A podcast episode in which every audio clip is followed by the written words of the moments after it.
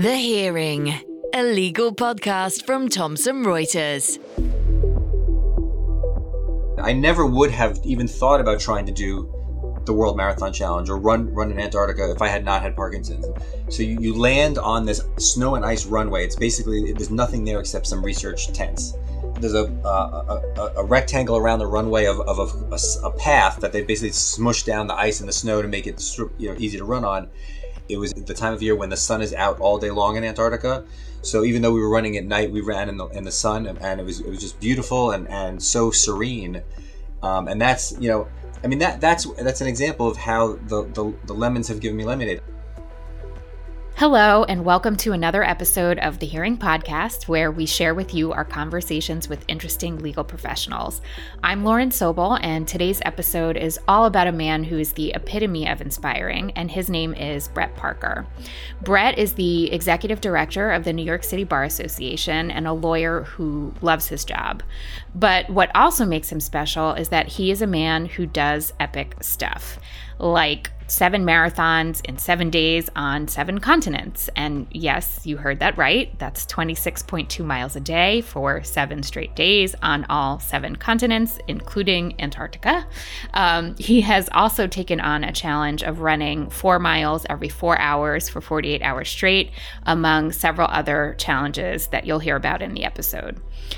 And yes, while this stuff is epic, what is more epic is that Brett is doing all of this with Parkinson's disease.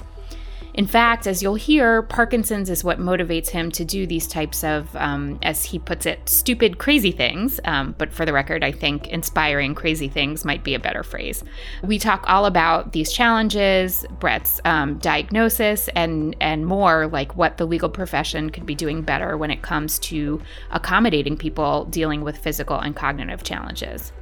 You may notice I use the words inspiring and amazing a lot here, but once you hear Brett's story, I think you'll agree they are more than warranted. I hope that Brett inspires you to also do epic stuff after hearing this episode. The Hearing. Welcome, Brett. Thank you so much for coming on to the podcast today. Um, Since this is a legal podcast, I would normally start out with a question like, tell me about your legal career. But because it's you, and I know you're not shy, I thought a better starter might be something like, tell us about yourself and what makes you unique. So thanks, and thanks so much for having me. Appreciate it. And so um, a lot of things make me unique, but I guess the thing that, that makes me particularly unique is that I'm a, a lawyer. I'm an executive director of the New York City Bar, and I'm I have Parkinson's. I was diagnosed with Parkinson's when I was thirty-eight, which is about sixteen years ago, and I've uh, I've turned my, my lemons into some lemonade, which we'll talk about. um, yeah, I, I so I have known you a while now, and I've had the the I, I say this in earnest, the fortune of of watching what it is you do, you know, publicly on social media.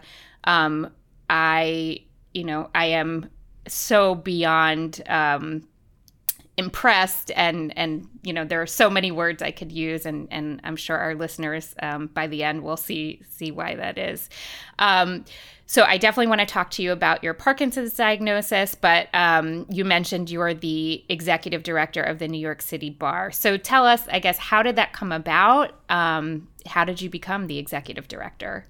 So this is this is not my career plan. I was a I was a practicing lawyer. I worked at some law firms and some in-house legal departments as a litigator and an I P lawyer, and I had always been involved with the New York City Bar Association. I I uh, I, I chaired the trademark committee. I served on the pro bono committee, and I, I was always my side my side gig, my my sort of you know, volunteer work.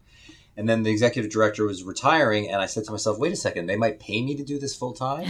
And so I, I applied and, and, and got the job, and um, I've been doing it for, for ten years. And um, I, I again, I really liked practicing law. I mean, I, I was not one of those lawyers that was looking to get out of the practice of law, but I also liked the legal profession and, and working with lawyers and talking to lawyers and, and doing, you know, doing helping lawyers do, do good and do well at the same time. And so the city, city bar was a great way for me to do that.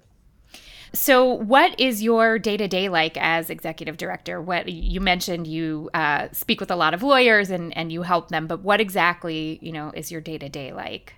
So being the executive director of the City Bar is, is, is um, it's a really varied job because, you know, one minute I could be working with our policy folks on a, a position that we're publishing with one of our committees. Um, the next minute I could be talking to our head of facilities about uh, doing construction uh, of on an office um, or dealing with sort of, you know, uh, H V A C issues. You know, next minute I could be in an event with um, assistant U S attorneys, which I was at one last night, uh, you know, one hundred fifty of them in a room giving an award to some prosecutor. So it, it's it's it's a real wide gamut of, of activity and, and responsibilities. It sounds like a fun job also, which I feel like fits with your with your personality. You you certainly are very outgoing, um, and I think the people who know you know, you know, you, you like you said, make make the most out of life and and make uh, a lot of lemonade out of out of lemons. Yeah, and and and the, I mean, the great thing about the City Bar is everybody who works there really is just wants to wants to help and, you know, help people, help the public. We do a lot of pro bono, and so um, yeah, so so we have a great team, and and it, it makes the day-to-day job, you know, really enjoyable. Which is awesome, right? That's everybody's dream, is to have an enjoyable job. So that's yeah. great. So we mentioned lemons. Um, so I wanted to turn back to your Parkinson's diagnosis. But tell us, when, when and how did you first um, notice symptoms? How did your diagnosis come about? And I think you mentioned that you were you were thirty-eight, which is, I think, unusual. It's pretty young. Um, so can you can you tell our listeners a little bit about that? Sure. So, yeah, I mean, it was, it was a big, fat, hairy lemon. So uh, I'm thirty-eight years old, and the only symptom I noticed was that my hand would shake very little bit when I poured a bottle, like a big bottle of soda. And I thought to myself, I must be spending too much time on the keyboard. I must be carpal tunnel or something like that. I go to my doctor. He sends me to a neurologist. And, you know, there, there's there. basically after like a ten-minute exam, he says, oh, you have Parkinson's. Now, I'm thirty-eight years old. I'm married. I have two very young kids. I don't even really fully understand what Parkinson's is. And and my first question was like, am I going to die from this? Like, I, I literally had no idea what it meant. And so I then eventually went to a movement disorder specialist, an expert who does nothing but this. And she spent an hour and a half with me, and, and I got a better understanding, but the same diagnosis, which was I have Parkinson's. And at that point, I didn't know how quickly this was going to progress. Um, uh, you know, it, you know, it's, it's sort of like a ticking time bomb. You just don't know when it's going to go off. And so Uh, so that was that was very shocking at first. I am sure. So for people who may not know exactly what Parkinson's is, can you, you know, summarize in a sentence or two what, what it is? Sure. So it's a neurological condition. Um, it is um, it is a progressive neuro- neurological condition. So it gets worse over time. They don't always know how quickly it's going to get worse, but it does get worse over time. It's caused by any of a number of things, and there are actually multiple causes and multiple kinds of Parkinson's, but it affects things from like uh, movement. It causes tremors. Um, uh, it causes a lot of other symptoms. Uh, uh, you know, I have a diminished sense of smell. I don't sleep well. Um, I uh, and it can cause cognitive issues over time. So, so over time, you know, it causes a lot of physical and non-physical uh, symptoms, and there's no cure for it right now. There's there's a lot of really good research, and we'll we'll talk a little bit about that. But it's there's no cure, and and this the the medication sort of addresses the symptoms, but not always very effectively. And so, I mean, obviously, it's a um, devastating diagnosis. Um, you decided to maybe not share Uh, the diagnosis at first. Can yep. you can you talk to us about, you know, your decision to sort of keep it quiet, what went into it, and and how you kept it a secret? So, you know, the symptoms were so was so so minor at first, and I thought to myself, I don't want to worry my I, I told my, my wife actually and and, and uh, a close friend and my parents, but I, and I didn't want to worry people. There's there's first of all there's nothing to do. The symptoms were not noticeable. I didn't want my kids to to be, you know, sort of worried about it. So for five years, I basically didn't tell anybody. Um, didn't didn't want it to affect my job. You know, I I know when people hear you have some sort of a condition like this, they have all sorts of uh, judgments and and and conclusions, and they, you know, and I I didn't want anyone sort of feeling bad for me or, or making decisions about my career that that were a little premature. So I just wanted to sort of do my job, live my life, and and I pretty much didn't think about it for a while. I didn't take many medications, and the symptoms for the first four and a half years were fairly minor. And so what sort of um, changed your mind? Obviously, you're speaking about it in a public forum now, and and cat's anybody, out of the bag. The cat is out of the bag. So what what made you ultimately decide to to you know, change your initial decision and what made you decide to share it? So the symptoms were getting a little bit more noticeable. So the tremor was kicking in a little bit more often. I have rigidity and stiffness on my right side. So sometimes it would look like I had a limp or my, my arm wouldn't swing. And a couple of people made comments. Someone someone said, oh, it looks like I, I hurt myself. My son, actually, my younger son, Ben, noticed the tremor. Mm. Um, and, so, and and I sort of sort of sort of brushed it off. But I decided, you know what, better for me to sort of control the story of, of what's happening to me and not let people assume things. So I decided I would tell people, and I decided I would tell everybody at once. And how did you how did you tell everybody at once? Tell us. Well, you know, in for a penny, in for a pound. So uh, since I was telling people, I decided to I, I published a, uh, an essay on the Forbes website um, called "My Last the Last Workplace Secret," and it was when I told everybody all at once. I wrote about my diagnosis and my decision to keep secret and my decision to then tell people. And I basically sent an email to people and said, "Go read this," and that's how most people felt, you know, found out about it. And it, it was sort of a, an easy way out for me because instead of having to tell, tell the story one at a time, and I did tell some people personally, but every time I told that story personally, I would cry, they would cry. It was, yeah. you know, it was very upsetting and it was exhausting. And so another benefit of doing the blog was that it just, it just told everybody all at once. I want to encourage everybody to read it. It is very powerful. Not only are you um, a talented attorney, you're also an amazing writer. And to be able to sort of harness all the emotion and, and everything that sort of went into play with you, keeping it a secret and then deciding to come out, uh, it's very powerful and it's a great read. I, I highly encourage people to, to take a look at it. Oh, thank you. Appreciate it. So when you were thinking about keeping it uh, to yourself, as you mentioned, actually, um, you know, you didn't want people to view you a certain way. Um, did you, were you worried about your legal career if oh, people yeah. knew? Yeah, I mean, absolutely. I mean, again, I didn't want people making decisions about my career. Um, and, you know, and also it just, it just, um, yeah, I mean, I mean, you know, law- lawyers are a very sort of high chart, you know, high charging, hard, hard driving group. And um, and I didn't want people thinking that I couldn't do my job because I because I had a sort of a symptom, um, you know, and um, and and it wasn't it wasn't impacting my work at that point. So so it was only when it's when it became more noticeable that I decided I want to tell people. And the fact is, this not telling people is stressful too. Um, you know, having to worry about when my symptoms were going to act up and and whether someone would notice. You know, that that stress actually creates the sim- more symptoms. And so you get in this vicious cycle of of symptoms and stress and stress and symptoms. So telling people also made it made it easier for me to to manage my symptoms. And it also made it easier for me to manage the reaction. Did you come across anyone who, when you, you know, revealed your diagnosis, said to you, I also have Parkinson's, or I also have some other, you know, issue that I was going to keep secret, but you you inspired me to to speak up?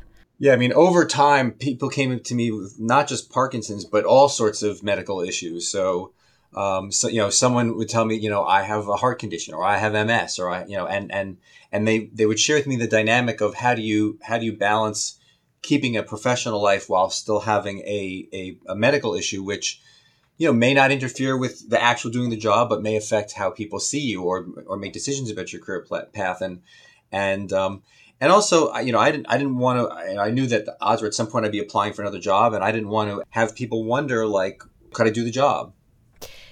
So have you ever faced any um, discrimination or experienced any sort of um, hardship as someone with Parkinson's in the legal industry from, from your fellow lawyers or, or anybody in the legal industry?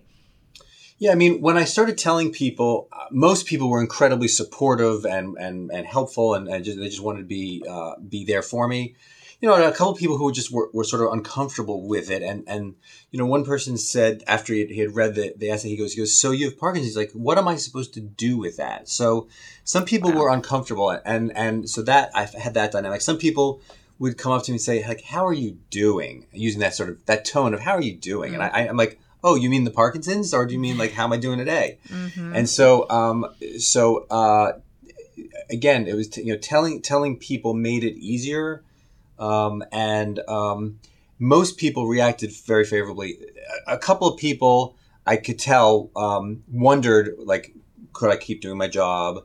You know, I, I was glad that I had sort of sort of was at a point in my career where I didn't feel like I had to prove as much of, of you know, t- you know, to, you know, I'd sort of establish myself as, a, as you know, a good lawyer, and and you know, um, I think people would give me the benefit of the doubt.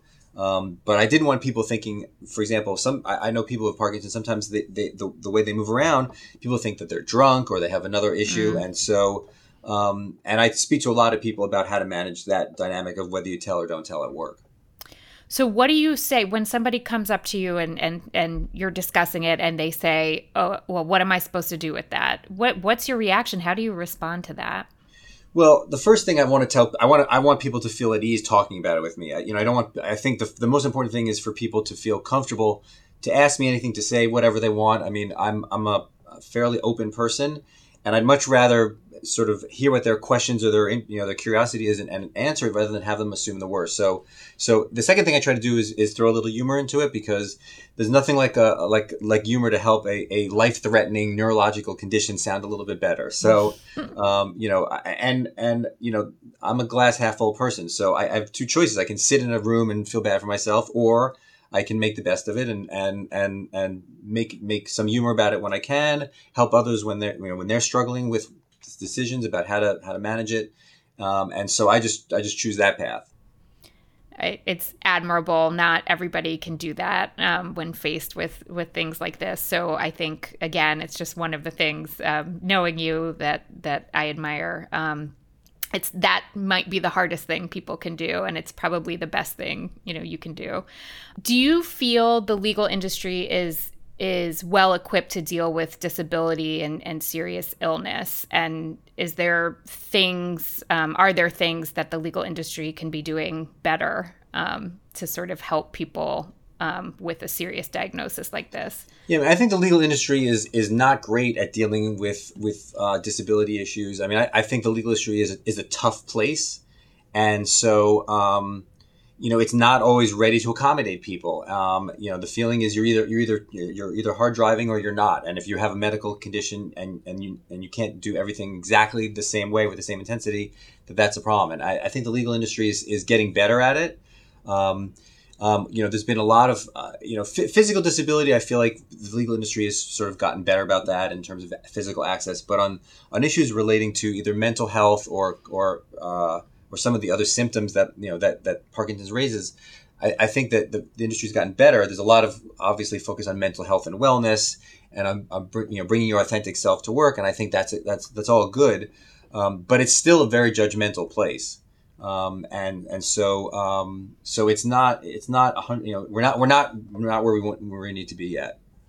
Is there one particular thing that you think the legal industry can do to sort of affect the change that that needs to happen? Yeah, I mean, I, th- I think uh, I think rethinking the, the, the business model of being a lawyer, because, um, you know, for example, at a, at a law firm, a lot of it is based on, on billable hours. And so, um, you know, there may, there are days when I feel great and I could I could work all day and feel wonderful. But there are times when I feel fatigued or tired or, or I just sort of Um, you know, my, my uh, mental function is, to me, it seems slightly diminished, although my doctor tells me it's not. Um, mm-hmm. Although he, he, he does, he tells me it is. He just thinks that I'm compensating for it. Um, so, you know, I think I think that the legal profession could look at different ways to help let people feel and and contribute and be practicing lawyers. But but when they need an accommodation to get one, you know, if they can't bill two thousand hours, well, maybe they can bill fifteen hundred hours. And, you know, you have to figure out how you, how you compensate for that. And, and, and, and but I think finding different roles for people to, to, to be able to work and contribute as lawyers, depending on where their symptoms and their illnesses are at, is would be a good thing. The Hearing. You're an attorney with a passion to perform, a drive to be absolutely on your game. With superior resources, serious preparation, and total confidence. Be your best with Thomson Reuters Practical Law. I'm Kim Vanell. Join me every morning for a roundup of what's happening at home and around the world. From the front line in Ukraine. Extraordinary how these people adjust and uh, even laugh when you take cover. To the heart of U S politics. When Trump said that he expected to be arrested, it seems like he was trying to get ahead of the story. We bring you everything you need to know in ten minutes. For your essential daily briefing, follow Reuters World News, wherever you get your podcasts. So I want to shift gears a little bit um, to one of the main reasons I wanted to have you on the podcast. Um, it is your motto. It's something you very openly live by. It's all over your social media. It's been written about, um, how it's your motto publicly online, and it's a three-word phrase, the last word of which is an expletive. So as much as the uh, New Yorker in me would love to use an expletive on the podcast, I'm going to refrain and substitute it. Um, and that phrase is do epic stuff. And the stuff uh, is is the replacement for the expletive that rhymes with fit, as in my producers would have a fit if I use the real word. So we're going to go with do epic stuff. So tell us, how did this become your catchphrase and what does it mean to you? So yes, and, I, and I'm familiar with the, the, the P G thirteen version of, of my of my motto. So after I a, after I told started telling people that I had Parkinson's, I got very involved with the Michael J. Fox Foundation, and one of the things that I decided to do each year was do a, fu- a fundraiser, doing some sort of an activity um, to raise money for, for Parkinson's research. And so, you know, I started off with things like like a marathon and and you know runs, you know, sort of very basic stuff. And during one of my, my training marathons along the way, I saw someone at the, I think it was at the Chicago Marathon, a woman was standing in the middle of the crowd, cheering people on, and she had this, this gigantic t-shirt that had three, three big words, do epic stuff, on the shirt. And I thought to myself, that is exactly how I feel. Um, you know, I, I wanted to live my life as large as I could for as long as I could. And, um, and, and epic can mean different things for different people, but for me, epic sometimes is finishing a marathon or, or or doing something else. But, you know, epic, again, it's individual. And I think I think just knowing that despite what you have, in fact, because of what you have, illness-wise, to push yourself to do something epic whenever possible, um, to me was was a good way for me to channel my, my desire to, to do something productive. It's it's ironic. You you started off saying, oh, I've done basic things like a marathon. Well, uh, to me, that's not so basic. I've never run one. I don't think I ever will. Um, so never so, say never. That's true. Never say never. Highly unlikely. I'll put I'll put it at a highly unlikely, okay. But never say never. Um, so you've um, yeah, like you said, done basic stuff like a marathon, um, but you've also done stuff like run seven marathons in seven days on seven continents. So, so tell us about that. How does that even work logistically? Talk us through that. So yeah, I mean, I, I guess it, it is a pretty stupid, crazy thing, and, and basically, um, I, I with a group of people, we we um, did the World Marathon Challenge, which is Uh, marathons on all seven continents over seven straight days. Um, and each of them is a full marathon. Cause I get that question like, well, how long is each marathon? So marathon's twenty-six point two miles. I was going to say, does that change? No. Yeah. And, and, and yes, Antarctica is one of the seven continents. So we ran in Antarctica. And so Amazing. It's basically, and it's the stupidest thing ever. You, you basically run, you, you fly somewhere. So we flew to Antarctica first, you land, you run, then you get back on the plane and you go to the next continent. It was a charter plane. There were fifty of us. And and we would just run, get back on the plane, sleep and eat on the plane, and then r- uh, rinse and repeat. And so most of the marathons were at night because just you know we uh, you know it's, we had to run run run whenever we landed to finish within the seven days. Um, they were, um, uh, needless to say, I was the slowest person uh, in the group. Um, uh, you know, the first couple of marathons I, I did okay, but but. You know, the over over a couple of days, you know, my body started to wear wear out. My you know, medication wasn't as helpful. The sleep was not great. Um, the food, you know, I ate a, a lot of Pringles basically for seven days, which was my was my go to food. And so by the end, I was you know I was basically walking a bunch of it. Um, and um, the, the the the worst of the seven marathons was in Lisbon, which was marathon number five, and. Um, Uh, that one took me nine over nine hours, and I actually, when I woke up, when when I we ran at night, so when I finished at six in the morning, most of the other runners were in the hotel lobby having breakfast, getting ready to get back on the plane. I was just coming in for the first time, having finished late to shower, and so, so it was yeah, it was it was it was a, it was a really um, incredible adventure. Um, you know, finishing in Miami uh, with friends and family, you know, cheering cheering us on was amazing. Um, um, and it was, it was just, you know, it was very life affirming for me. You know, it really made me realize that despite anything, you know, we can all rise up and do, do something epic. Absolutely incredible. Of the fifty people who were doing this challenge with you, were you the only one, I guess, A, with Parkinson's? That's my, yep, my I'm, first. I'm, yep, I'm definitely, definitely that, yep.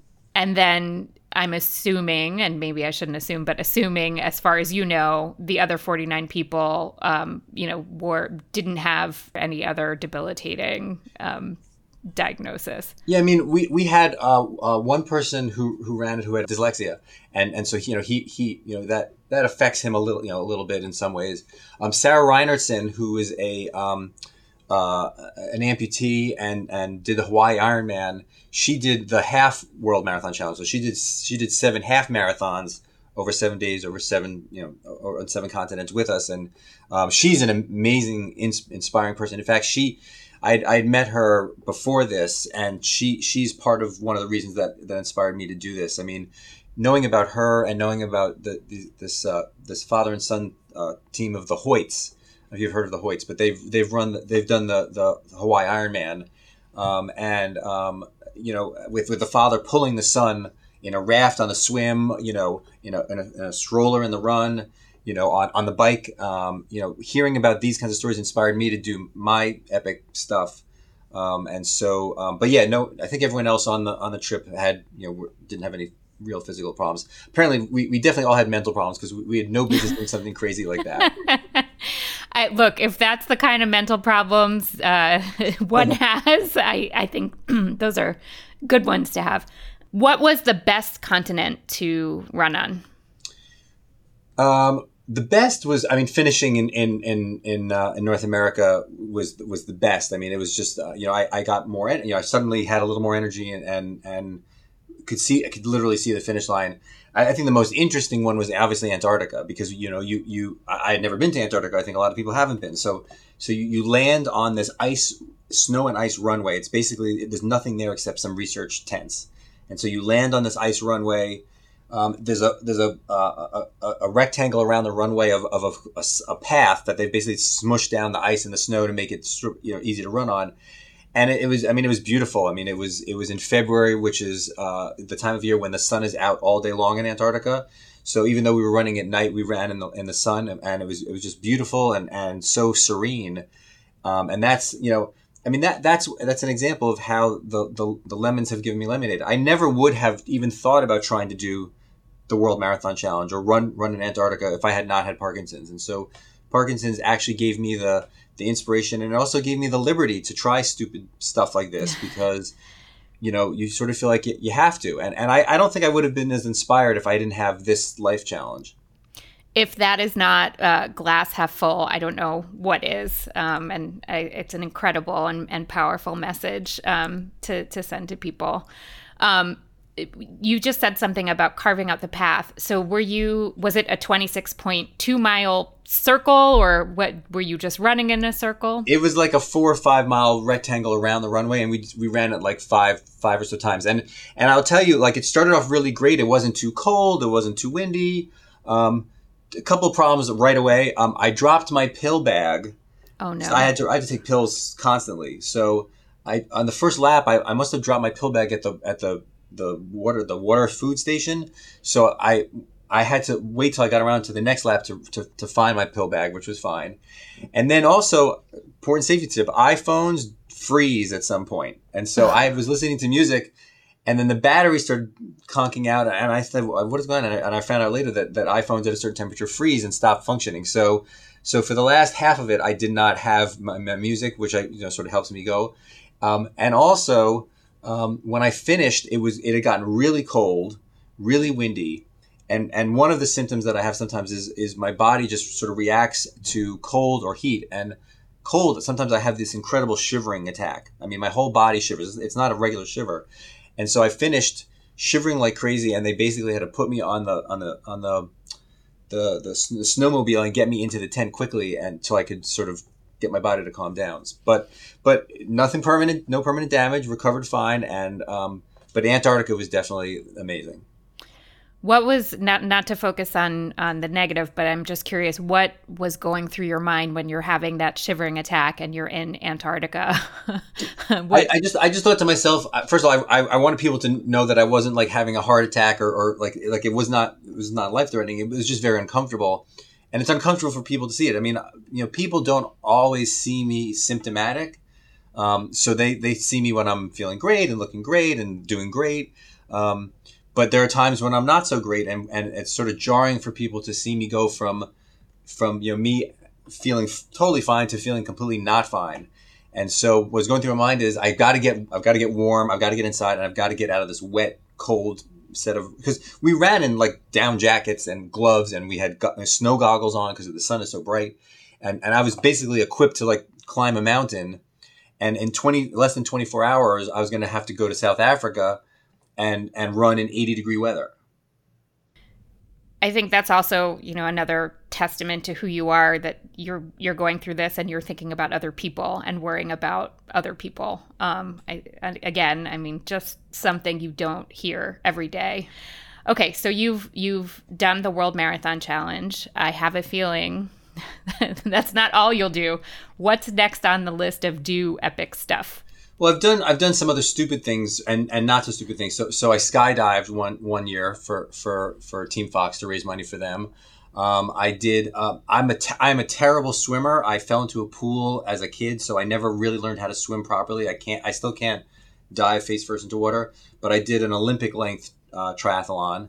Um, so I, so I've done things that are maybe you know th- that are epic for me. Um, right now, uh, next week, I'm doing a four four forty-eight, which which is four miles every four hours for forty-eight hours. And so basically, it's you know it's it's a, it's slow. I can run it, I can walk it. I mean, anyone you know you can do four miles in an hour in four hours pretty easily. But doing it again and again and again, and having to stop, let your body sort of ramp down, and then have to ramp up again at the next four hour window. That's and not sleeping very much for two days. Um, in some ways, this is harder than this, the World Marathon Challenge, because the World Marathon Challenge, at least I get to sleep on each plane for, you know, we had a twelve-hour flight sometimes, and I could I could get six, seven hours of sleep. This, you really can't sleep more than two or three hours, you know, uh, maybe once or twice during the two days. Um, and so, anyway, I'm doing that uh, uh, next week. That's amazing. And where are you doing that? Doing it in, in, in Long Island. So basically, a bunch of friends and I are gonna are gonna are gonna. do these these four mile loops or two two mile two mile there two mile back runs uh, and walks. I'll probably walk a lot of it, and um and again tr- you know trying to raise money for the Michael J. Michael J. Fox Foundation. So speaking of Michael J. Fox, that's one of the things I also wanted to talk to you about. Um, so a lot of our listeners are actually located in other parts of of the world outside of the United States. Who is Michael J. Fox, um, and what is the Michael J. Fox Foundation? Michael J. Fox is a, a Canadian-born uh, actor and philanthropist and um, uh, optimist. Um, he uh, he was known for, for a lot of movies, Back to the Future, um, and other movies, uh, including Teen Wolf, which is probably not one he's the most proud of. Um, he is he is he co he founded the Michael J. Fox Foundation for Parkinson's research. To uh, he has Parkinson's. He was diagnosed even younger than I was, and he's had it for a long time. And he founded the foundation to raise money for research. Um, and so that's where I've directed most of my efforts. And so how much money have you raised since you've been involved with the Michael J. Fox Foundation for, for Parkinson's research? So I've raised over nine hundred thousand dollars over, over, you know, over several years. Um, you know, I, I raised a, a lot during the World Marathon Challenge, but each year I do, I do one event, and, and, and people are so generous. Um, Um, you know, what what it's, what really excites me is when someone who doesn't even know who, who I am, who's not a friend, but but donates any anyway. Um, that sort of renews my faith in people, and um, and and that's my, you know my, Michael's the same way. You know, I think he, you know, he is a glass half full guy too, and um, and so doing this makes helps me feel like I'm I'm making a difference. I'm not a doctor, I'm not a researcher, so I'm not going to find the cure, but I can help raise money so those who are doing research can find the cure. So. Um, Uh, this is my way of channeling that that desire. It's just encouragement to do something else epic, right? Um, is there anything else you have in mind that you haven't done yet that you think you will do, if you if you don't mind sharing? Oh, I, I have lots of dreams. Um, you know, I, I I had this fantasy of doing the Hawaii Ironman, but I, I you know, I, I let's just say I haven't I haven't said I haven't said never. Um, but I, I just feel like some of these, you know, some of these, you know, frankly, some of these are going to get harder for me as my, my symptoms get worse. You know, it's not going to get easier for me. And, and so, and I know that's, and I know that for some people, their Parkinson's is really tough. Um, and, and for them, epic would be like getting out of bed in the morning. And so I, I don't want to begrudge anybody defining epic, you know, whatever way they want. Um, you know, these these physical things for me, you know, motivate me to exercise and tr- and get in shape. Um, and that's helpful for me. It's, it's you know, the, the one thing they know about, about Parkinson's is exercise helps. So it's it's really helpful for me to do this. It'd probably be better if I didn't do the crazy stuff and did sort of more manageable stuff, but that doesn't inspire me as much to to get in shape. So you mentioned you're you're not a scientist, right? You're not a researcher, but how, as somebody who has Parkinson's, how closely do you follow the science behind the research and and um, you know, what's going on in terms of cures? So I'm very fortunate. I'm I, I got involved with the, the foundation, you know, early after my diagnosis, and in addition to doing these these events once a year, I'm the co-chair of the patient council of the foundation. So it's a, a group of patients who get together once or twice a year, and also, you know, remotely other times of the year, to work with the foundation and the, and the community to help find cures and, and treatments for, for Parkinson's. And so, um, so I, you know, I, I, I, I follow, I, I follow the information and the research because I'm, I'm, I'm involved with the foundation, and the, and, and they have so much information on their website and, and so much information they publish that that's how I get most of my, my information on Parkinson's. And um, there's all sorts of very, very exciting research. There there was a very big development this year that they, they found for the first time a biomarker for, for some kinds of Parkinson's. So they, they, you know, there's no there's no sort of like like a like a blood test or, or like a pregnancy test, or like you don't like you know it doesn't tell you yes or no. But but they've been searching for these biomarkers, which which they, they hope will allow people to figure out if they have Parkinson's before the symptoms come, and that will hopefully help make it easier for us to find treatments and a cure. With respect to your to your sons and and um, you know, I guess first telling them about your diagnosis, did you sort of have a plan of action? Did you just sit them down and see what came out? How did you sort of approach that? You know, we we try to do it sort of, I mean, to the extent you can make something of that low key. Um, you know, they they, they were very young, and so you know, even after delaying, so you know, I basically told them that I had this condition. That, you know, it's going to make dad's hand shake once in a while, and you may see some other symptoms, but, you know, but, uh, but it's, uh, you know, this is, this is, this is not, a de- it's not a deadly disease. Now people, people die with Parkinson's. They don't die from Parkinson's. So, um, uh, you know, they, they you know, now that they're older, they understand a little bit better, you know, the, the, the future, which is that, you know, it will get worse over time. Um, my younger son, um, Uh, is it works for a healthcare consulting company, so he's very interested in in, in, in science and research, and so he's you know, he's very actively engaged in, in sort of following following the science. Um, my my older son is a, uh, Matt is is a he, he's a public policy he got a public policy master's, and so I'm not sure what he's going to go into next, but he's also the two of them are very interested in in, in the stuff that I do. Um, you know they they uh, you know they they. They come to my events. They're they're, you know, they're going to be with me for the four four forty-eight next week, um, and they they also help me with social media, because they when I when I'm trying to post something on social media and I can't do it the right way, I can ask one of them to show Dad how to not be a, a moron. um, they must be so proud of you, and must be so proud to have you um, as their dad. I can only imagine, you know, how inspired they are to, to be great people, um, having having you as a role model. So, you know, it, it probably looks different to them being being you know being my son and, and having me as a dad. Um, they recognize, first of all, that I don't exercise as much as I should. Um, you know, my son Matt was telling me the other day, he's like, "So, did you do a long run? Did you do a long run today?" And and so so they're they're there to nudge me, and, and I, I'm I'm much prouder of them than they are of me.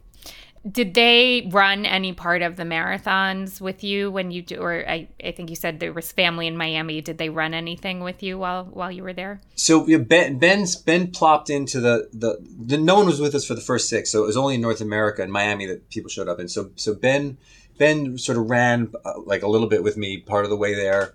Um, he also um, he he ran a little bit of the end of my triathlon. Um, and, and, uh, and Matt and Ben will be out there on the course, uh, next week for the four four forty-eight. So they, they, you know, they, they sort of dip in, dip out. I, I don't need them doing the crazy stuff. Um, um, but it's nice to know that they're, they're sort of rooting for me, and, and they both, you know, help me with, as I mentioned, social media and, and, and telling my story and sharing it. And they, you know, they share with their friends, and, and, you know, their, their friends, um, uh, you know, are very supportive. And, and in fact, it was one of one of their friends uh, who did the four forty-eight the first time, and, and that's how I learned about it. He he was doing it for his fraternity, Um, and I saw that on social media and I said, that's an interesting idea. And so when young young folks do things like that, which they raise money for, for charities, I don't think they realize what an impact they have on others and how inspiring just doing that is. I mean, that that that that young man who did that four four forty-eight for his college fraternity inspired me to do this and is inspiring a, about a dozen people who are going to do this with me. Um, and, you know, and in some ways they're partially responsible for raising all this money. It's an amazing way, amazing sort of chain of events from Greek life to to fundraising for, for Parkinson's. What do you do to celebrate when you do these epic things? What, how do you celebrate that? So, uh, you know, after the after the World Marathon Challenge, you know, we had this, we had a, like a little party afterwards. I was so tired and my feet were so. Uh, I, I was I, luckily this no one could no one will be able to see this, but I, I had a blister on my foot. This basically half this half of my foot, and, wow. and I couldn't, I actually couldn't walk for a little while after the, the World Marathon Challenge, and so you know, I ambitiously I try to have a celebration, but realistically, it takes a day or two for me to recover, and then I can really celebrate. Sure, sure.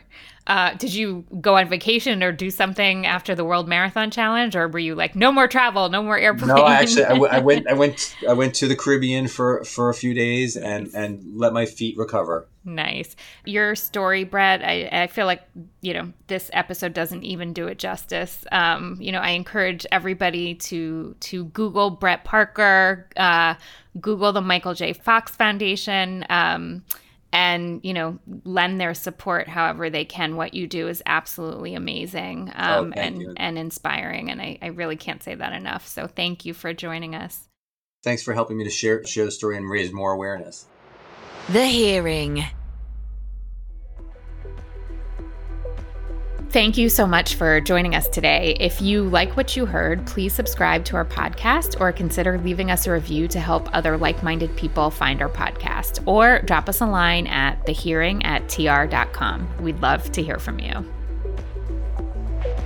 The Hearing, a legal podcast from Thomson Reuters. To find out more, go to tr.com forward slash the hearing or subscribe via iTunes, Spotify, or wherever you get your podcasts.